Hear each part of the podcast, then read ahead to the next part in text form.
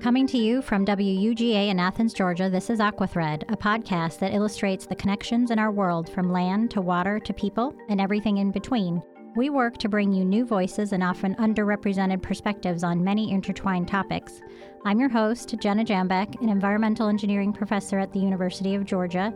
In each episode, I'm joined by a rotating set of co hosts, mostly in their early career. This episode, I have Catherine Youngblood, research engineer and director of citizen science for Marine Debris Tracker at the University of Georgia, with me. How are you doing today, Catherine? I'm doing well. Still, still working on our house, and which is keeping us busy. I mentioned on a previous episode that we recently bought a hundred-year-old house that's a bit of a fixer-upper. So that's been an ongoing project. Um, but I had my family come up a couple weeks ago, so just finished our guest room a bunch of drywall work and painting and put down new flooring in there. So we're making progress slowly but surely. Yeah, that's amazing. I remember having my first visitors or ha- me, my family come for the first time to my house and getting the guest room complete. And that's always a great sense of accomplishment, I feel like, to be able to host, especially your parents coming to your house. So you know, actually, I'm going to be in your neck of the woods this summer. So I think you've given me permission to stop by. So I'm excited to see your place. Actually, I'm going to be road tripping with my family uh, my husband, two teen boys, two dogs, and a cat in a minivan. So let's hope we still like each other after this one. Uh, we're actually headed up to New England where I have a conference, but we're going to visit uh, where I used to live or where we used to live. Um, and when I was at the University of New Hampshire, which is now 14 years ago. But my oldest son, who's about to turn 15, was born there. So then we're going to travel west to eventually land in Minnesota for a couple weeks um, to see some of my family there. So I'm curious, Catherine, do you have any trips planned for this summer, whether work or non work related? I know for work, you're headed to Alaska, which is pretty exciting. Yeah, that that's one of the big ones this summer. So I'm I'm really excited for that. And I got a, about another month, and then I'll be up in Alaska. The Prince William Sound Stewardship Foundation invited us to come up um, to participate in one of their cleanups. So they use our debris tracker app to monitor some of their coastlines there. Um, obviously, I've done lots of beach cleanups before, but they do really they're more expeditions than cleanups. Um, so it'll be like three days out on a boat, camping in the in the sound, um, picking up hopefully thousands of pounds of derelict fishing gear. Um, so I think it's going to be really, really interesting, really informative, and a, a, different scale of a lot of the beach cleanups I've done before. So I'm really excited for that. Mm-hmm. I think it's going to be really a great experience. I'm so glad you're getting to do that. Well, travel, I think, is currently on the mind of our guest today. She's uh, been traveling a lot and, and just returned from Geneva and, and some Basel convention talks. We're so grateful for all the work that you do. It's it's travel for such important reasons. Our guest today is Erica Nunez of the Ocean Foundation. Erica is someone uh, both Catherine and I you've met while working on a project in Mexico with Ocean Conservancy and Tec de Monterrey. We were conducting circularity assessment protocols, or CAPs, we call for short, in five different cities in Mexico in collaboration with the university. This was such a cool project to be involved in. There were so many students involved. Um, it was also during the height of COVID, though. So, other than our initial trip to Mexico City at the start of the project to kind of kick things off, um, and that was just a month before the COVID shutdown, we all didn't get to see each other in person. So, we did this turned into basically a Zoom communication project, um, but we all worked together to get it done. So, Erica, welcome to the show. Thank you, Jenna. I'm really happy to be here and looking forward to this conversation. Yeah, thanks so much for joining us today. So, we would love for you to start with your background and and what your path was or has been to get to the Ocean Foundation. I know you've worked both for the government and for nonprofits before this position. So, how did you end up where you are? Yeah, my path was pretty non-traditional. I thought I wanted to be a lawyer. So, like, my undergrad is in paralegal studies. I was working at a law firm. And the time, my resume was posted on monster.com. So that tells you how long ago that was. Um, and a it. recruiter contacted me about, hey, would you be interested in doing working for a federal law enforcement agency doing conservation work? And I was like, absolutely yes. Um, and I interviewed, I got the job, and that's kind of what started it with NOAA um, in the regional office in St. Petersburg, Florida. Um, and from there, it just kind of grew. Um, I was there for like 10 years and an opportunity came to transfer to headquarters in DC and start doing international work. And that's really where, um, that's really what opened my eyes um, to what the, the, the national and also global perspective on conservation was and how decisions were made and how how things that are agreed upon internationally are implemented nationally. Hmm. Um, and then my last job at NOAA was at International Affairs, and that was really the one that put all the pieces of all the things I love together the conservation, the analytical, the regulatory, the policy, all in one um, scoop. So I was lucky to be able to continue doing that work when I left federal government. So in 2019, I went to you know, 2019, odd things happening in the presidential races and stuff, you know, in the US. Mhm. Um, and uh, was able to continue the work at Ocean Conservancy, doing international policy work. And then in 2021, the summer of 2021, actually, uh, uh, applied for and got the job at the Ocean Foundation to lead their plastics program and pretty much build it from the ground up. And it's been just great and exciting. And so many, so many things have just opened up. Um, I'm really lucky to be able to continue doing the work that I love to do. Yeah, it's and you've done an incredible job building this and and kicking it off. So thank you for that. So working in the ocean space for over 16 years, you obviously really love the ocean. Um, what inspired this love of the ocean?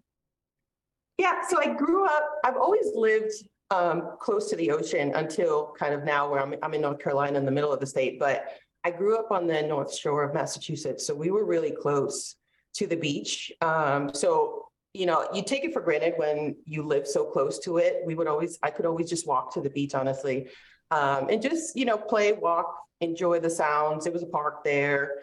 And then I lived in St. Petersburg, Florida, and still really close to the beach. Um, I think it's one of those things that you don't realize you love until you realize you love it um, and what joy it brings you. And just the ocean and what it brings is just as peaceful and it's just a calming place. And I think, and then the more you, when I started working on ocean issues, you realize how much the ocean is a foundation for our existence and how critical it is. Um, so you you become more passionate about it. It's not now it's no longer just like a hobby or something you like to do on a day off. It's really like this is really critical to our existence. And it just puts another layer of, you know, love and passion and also scared and wanting to do a million things at once um, in order to conserve it. So really, you know, all of that. And, and then in, in my background, you know, my, my parents, I'm a first generation American. My parents are from the Caribbean. They uh, immigrated to the US um, in the 60s uh, from Dominican Republic. And, you know, the just the the water, the ocean has just always been a part of our life. Um, and that just carries forward. So I think deep down it was like roots, and then it just kind of flourished as I continued to do this work. I love that. I love that. Yeah, I think that um, a lot of people who work in the environmental space have have such a deep like personal connection to the to the environments they work to protect. So which does add a layer of of stress and and kind of seriousness of of the work that you're doing. But I think that's really important. hmm I agree. My my childhood definitely impacted growing up on the banks of the river and and seeing the ocean when I visited my dad. Um, it definitely has those roots. So, uh, Erica, you've you've served on so many global policymaking groups at the UN level on on global issues like plastics. Um, I'd love for you to tell us a bit about what it's like at some of those meetings, or you know, is there an example you could maybe share with us about how things get decided? You know, you don't have to give any specifics of negotiations, um, but you know, maybe give give our audience a little peek behind that curtain of what kind of happens. Yeah, it's if you could picture a group project with oh, 170 or so people um, working on the same Google Doc. That is literally what these negotiations look like. Wow. Um, you know, a big Google Doc on a on a big a monitor, and you know, going in line by line with suggestions or no, let's change this verb for something else, or this doesn't work well. Let's can we remove this sentence? Can we move this? This doesn't make sense here. Literally, um, that's how the negotiations go. It can feel a little chaotic it can feel a lot of times like, you know, logic doesn't live here. but there is definitely a, a method to the madness, and you really appreciate when at the global level agreements can be made and there is something that is that comes out of it because there is so much put into it and you think about you know how different circumstances every country is in um, politically economically like there's so many different culturally and yet there is this movement during these kind of global meetings to come to a common understanding, to come to common agreement. And I think, you know, we lose sight of that a lot of times, um, especially us that work in this field directly, and also just people that that maybe don't and don't see the day to day. It just seems like, oh, well, this was a waste of time. Mm-hmm. Um, but really, the amount of thought and effort um, and resources that go into, you know, trying to really come out with um, effective policies to conserve our environment. Like it takes a lot to get there. So I think it's important for me, honestly, too, to to keep sight of that. Hmm. Um, because even within our own government, you see how how chaotic it is for two sides to agree, right? And and if you multiply that globally, it really is a miracle a lot of times that we can come out with some of these agreements. Um, so that's you know really in in depending on what the subject matter is, you know, too a lot of these meetings are also just scientific gatherings and talking about the science. You know, that's that's a more, I guess I don't want to use the word contentious, but I can't think of a better word. The, the science is the science typically, right? So it's really hard. There's usually not, you know, you don't have to debate over things uh, oftentimes in the scientific world compared to the policy world where there, there are kind of differences there. So um, it is it is exciting. Um, you, I see, I say sometimes like you have to be a certain kind of crazy to love this work. You know, you start at 8 a.m. and you probably won't finish till like 10, midnight, 3 a.m. and have to come back at 8 a.m. and start again. Um, but it really is, uh, you know, it's exciting process to be a part of and, and to see in action for sure. And you get a greater appreciation uh, for governments and the work that they do when they have to do this at a global level versus at a national or subnational mm. level. Yeah. Thank you for for sharing that. It it sounds and and for doing those 8 a.m. to 10 p.m. days. It, it sounds almost like the process itself is, you know, um, you know, there's benefits to the process. It's not just that final document that sort of the world sees.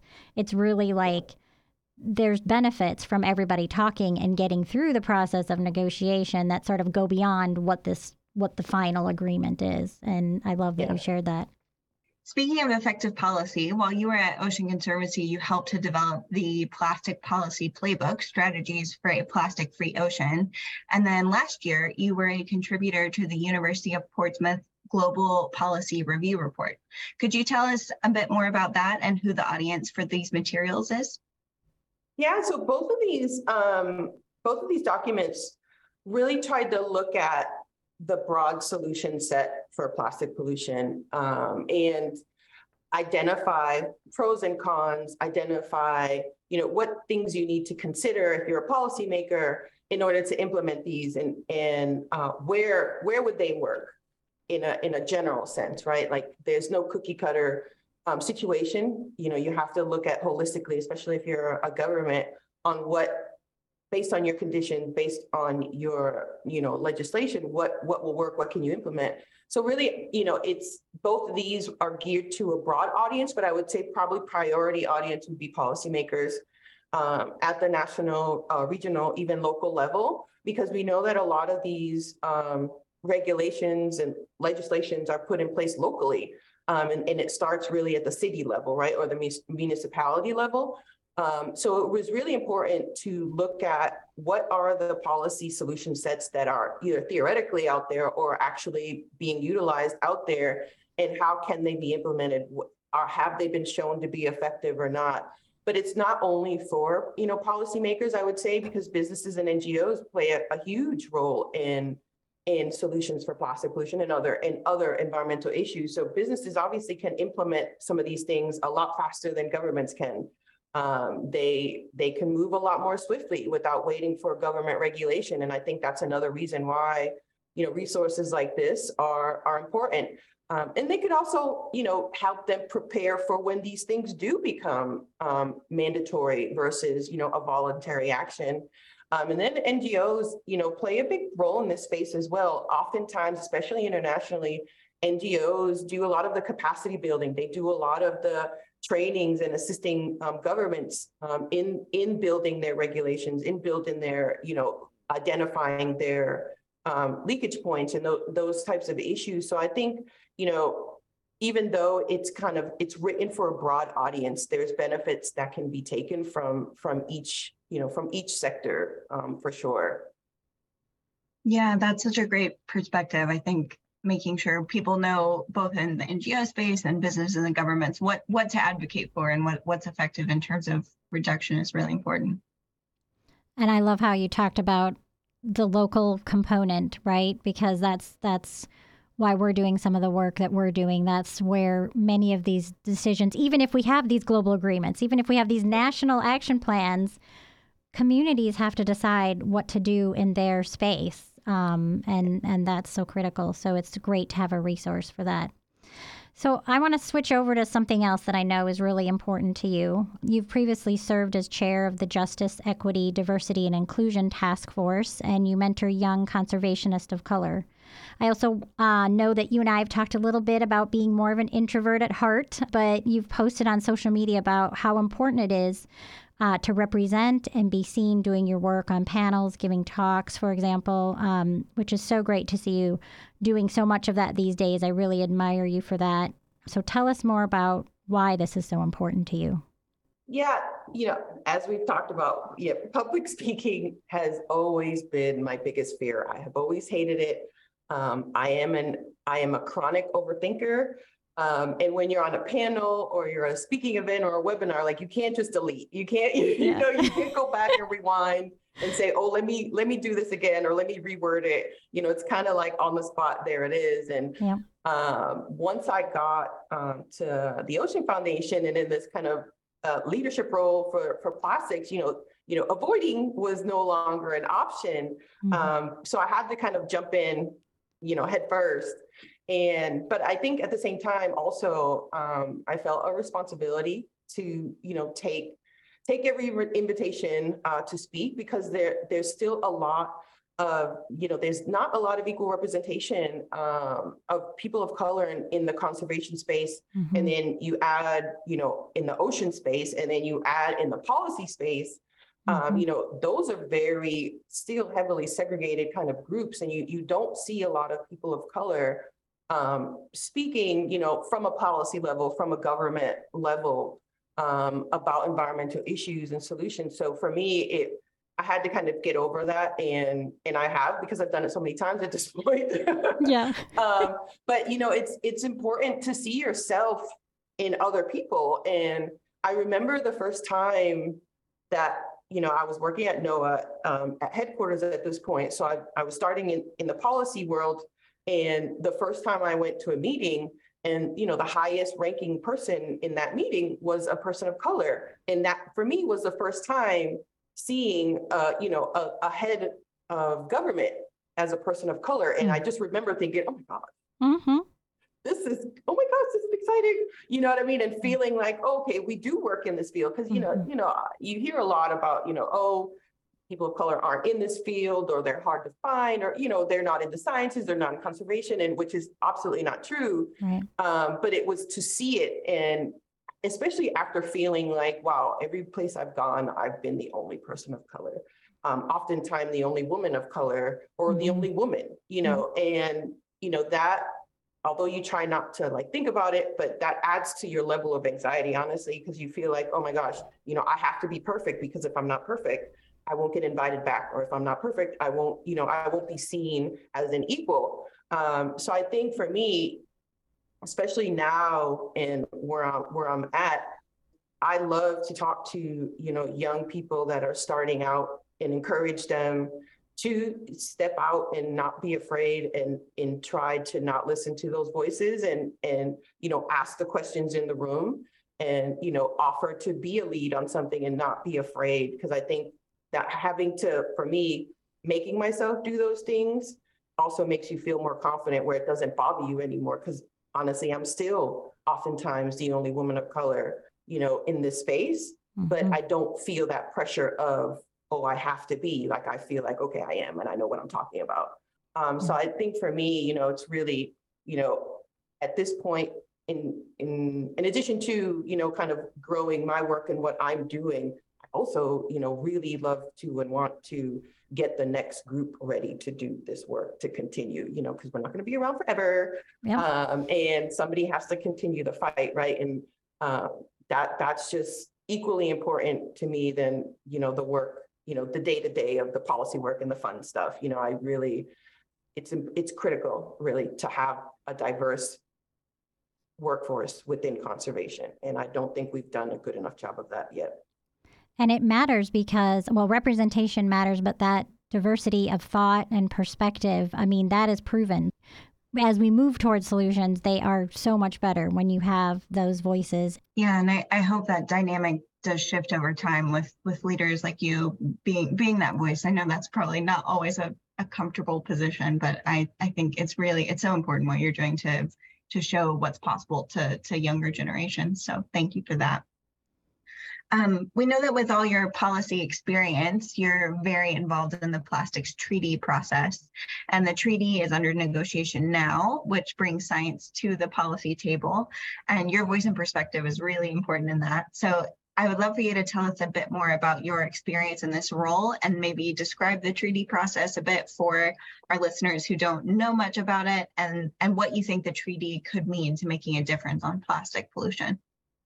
Yeah, so I think so what I mentioned kind of earlier is this common understanding and this common agreement um, on a problem and a poten- potential and potential solutions. And, you know, for me as an NGO in this space, we're observers. So we're we're part of the, we don't actually negotiate, you know, negotiation is done by the countries, the member states, but we are a, a critical piece. You know, we provide a lot of the scientific data. We we provide a lot of the um, perspective that is oftentimes missing um, from a government level perspective or national government level perspective. Um, so in terms of the, the plastics treaty, you know, in, in last year, in February 2022, uh, at the UN Environment Assembly, um, 150 uh, or 60 countries agreed that it was time to start negotiating a plastics treaty. And I call it plastics treaty and everybody calls it plastics treaty, but it's actually not a treaty. Um, it's just the easiest thing without giving it a weird acronym. Um, but it is just, uh, it will be some kind of internationally legally binding framework. And that's really what it's, that's the actual term of it. Um, so up until this point, since February, we, we had um, prep meeting where uh, at that point, the countries and NGOs and industry and others get together and decide on, you know, uh, elected officials. It's a bureau um, from different countries, different regions. Um, they're kind of like the governance body of this process. Um, there's a secretariat who is kind of the head planner, the administrator, they print the documents, that type of stuff. Um, so you decide at these prep meetings, the rules of procedure, how many meetings you think you're gonna need, those types of things. And then after that was done in November, we had the first negotiation committee meeting. So uh, this body is called the Intergovernmental Negotiating Negotiating Committee, uh, INC for short, because we love acronyms. Um, and so at this meeting, you know, this is was the first kind of view of where countries' positions were. There was a lot of statements, a lot of discussions um, some dialogue um, panels to talk about issues, nothing really concrete, but you walked away with a sense. Um, from that, the Secretariat uh, developed what's called an options paper. And this is kind of like the first time you put like everything you could possibly do to solve plastic pollution in one document. And what that's supposed to do is kind of drive the discussion. So we're now getting ready for INC2, which will people start traveling next week. Um, it'll be in Paris, France. And the basis of that discussion is going to be that options paper and discussing what are we going to use? What which one of these solution sets are we going to try to implement into this framework? Um, and that could be mandatory, that could be voluntary for even though we call it a legally binding, there will be both mandatory and voluntary measures in there. Um, so really, this next meeting is going to be the first time that you will hear what countries are thinking about for this treaty? Like what actually do they want in it or what potentially do they not want in it? Um, and from these discussions, uh, we'll be able to, the, what will happen is between now and the next meeting, which will happen in November or December, is what's called a zero draft will be developed. Um, a zero draft is basically your first rough draft of a treaty or convention or whatever this thing is going to be called. Uh, so really this number two meeting is going to be pretty critical and foundational to what could potentially end up being in the final document. Um, this is where we'll see the crux of, you know, are we going to really start looking at production? Are we going to just focus on downstream and just make it, you know, we need to improve waste management? Are we going to incorporate the informal sector, which in globally, they're a critical piece. Waste pickers play a critical role in preventing plastic pollution. They're oftentimes the only um, sector that is collecting plastic waste or waste in general. You know, how are we going to, are they going to be acknowledged here? Are they going to be um, discussed? Is there going to be a framework around how they should be incorporated? You know, there's a lot of questions that um, hopefully we'll get some answers from this meeting. But I will say like the, the next number three is where the real hard negotiations will start. And then there'll be two more meetings after that. And then we should have a final document. as crazy as that sounds, we should have a final document. The plan is to have a final document in 2024, um, which is absolutely insane when you think about how complicated plastic pollution is and how how much it's everywhere and it's in every sector. Um, but you know, high hopes that we will have something effective to talk about uh, next year. Yeah, it's exciting. Like you, like you said, still a lot of question marks, but I think overall it's, it's really promising. And, and thank you for describing what that process looks like. Um, I'm glad there are people in the room like you who've thought so much about the science to action and thought, thought, thought so much about the effective policy that could be, be implemented with this process. So. Yeah, this really is an accelerated timeline. It's amazing. Um, and, and I think goes to show how important people realize this issue is. Um, I also I appreciate you talking about the informal sector, and I want to reference everyone. We have an entire episode um, with Sonia Dias of WIEGO, who was our guest, and uh, Catherine was actually co-host for that. So if people want to hear a whole episode on the informal sector and and their role in the space, you can head to that episode. So I'm going to talk about travel now and a little bit of balance, I guess. I think, you know, for me, the years uh, the years heading up to 2019 were just crazy. I think I was on travel like 60% of my time. And, you know, since COVID, I've changed a bit. Um, I mean, there's all kinds of, of reasons why my work is a little different. And I love that we're working with, you know, local implementation partners where, you know, people within their community can you know perform the work in in collaboration with us. But anyway i have sort of these rules for myself. I try not to be gone more than two weeks at a time. You know do you have any you know thoughts or, or guidelines for yourself on how to keep some of that balance? I know your travel schedule is really ramped up. Yeah so what i've learned is when you travel um, your eating habits and your exercise habits completely go out the window. I don't know how many times I've packed like sneakers and workout clothes and they came back exactly the same as how I packed them. So I figured, you know, that's just, there's just taking up too much space in my luggage at this point. So I don't pack it anymore. Um, but like leading up to a meeting, um, you know, I do my very best to like be really good about what I eat, be really good about mm-hmm. going outside and exercising because I know when I'm traveling, there's limited time to do any of that. You are in a conference room from morning till night. You know, you might have to go to a meeting after and then you're back into your hotel. You're, there is no really outside time. It's really not glamorous like people think it is. Mm-hmm. Mm-hmm. Even though you go to some really cool places. Yeah. Um, so I'm really careful about, you know, that because then so when I come back, my recovery isn't as terrible, right? I didn't fall too hard off off the wagon. Yep. Um, calendar management is also a big thing that I've started to do. Like I'll be very mindful about my calendar before I'm going to go on a trip. So I'll I'll specifically block time so that people don't schedule a meeting or to remind myself not to schedule, um, not to overly schedule myself before I leave or when I come back, um, because that also kind of adds to your like burnout and you're you're just like not being able to like get back into your routine and I always, eat- I try to take a day off when I come back too. Like I Yeah. try to offset and just take a day off to do whatever, you know, sleep sometimes Yep. or, you know, go to grocery store or just do like regular things before I jump right back into work because your schedule when you're on these trips, Jen, I know you know, and, and Catherine, you're not, you are literally working the entire time, which is not the case when you're home or when you're on your regular day to day. You know, you do take time to do other things. You do kind of keep that eight hour, nine hour, whatever it is you do. When you travel, you don't. There, Right. there's a, there are no rules. So really being mindful of making sure that, you know, I don't burn myself out, which in the beginning, it took me a while to figure that out because I was burning out because I wasn't doing that.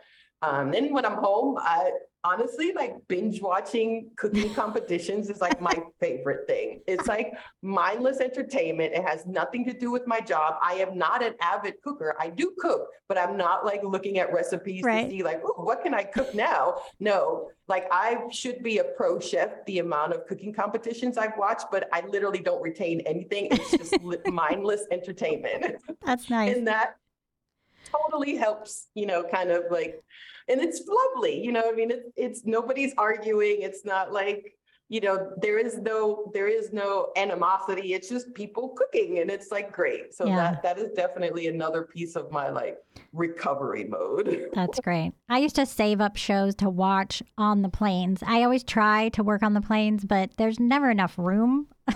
Honestly, I don't know how people can do it. I'm like, my arms are too long for the for the tray. So I mean, I attempt to work a little bit because time goes by fast when I work, but usually I just have to save up TV shows and and try to watch them on planes. But yeah, the day when you get back, that that's that's good. That's key. Um, I definitely used to do that as well, and I think I was on so much travel that people never thought I was home. So actually, my life was quieter. Like I don't know what it is, but it was just like now you know that I am around more. It's actually like very very scheduled. You know, just as much at home almost as it was on on travel. But um, I love those hints. Those travel hints are great.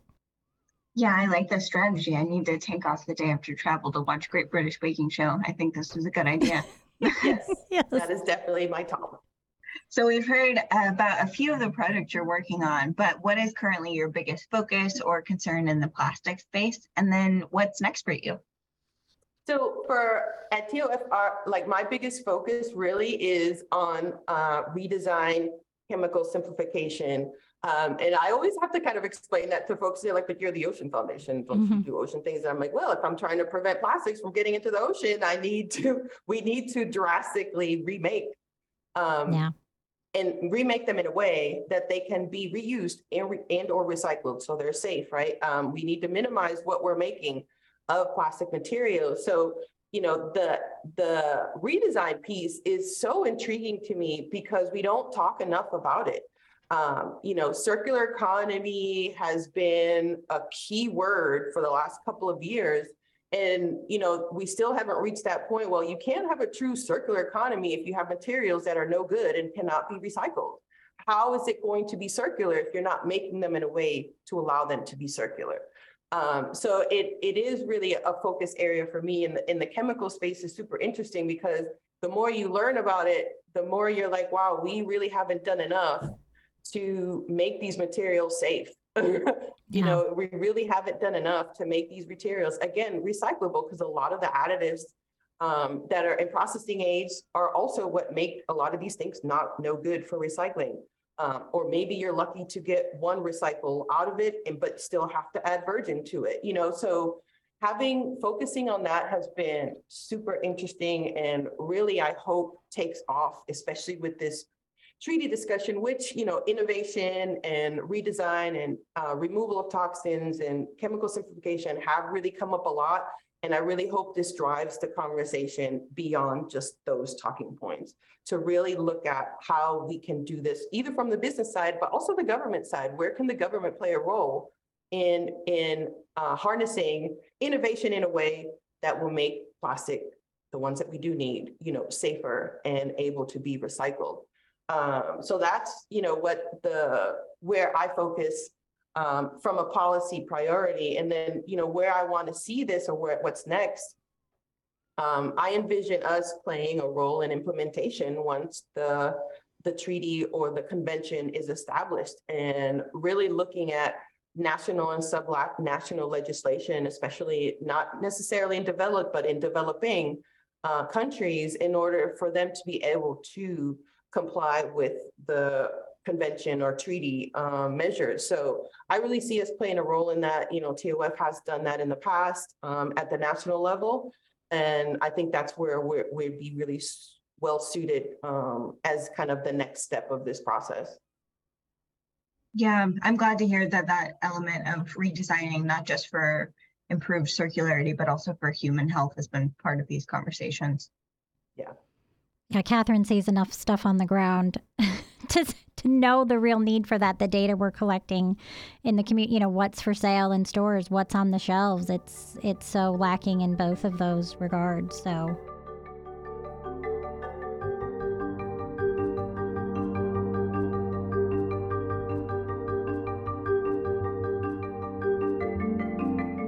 Okay, so for final thought, uh, as you know, part of the reason we bring guests on is to hear different perspectives.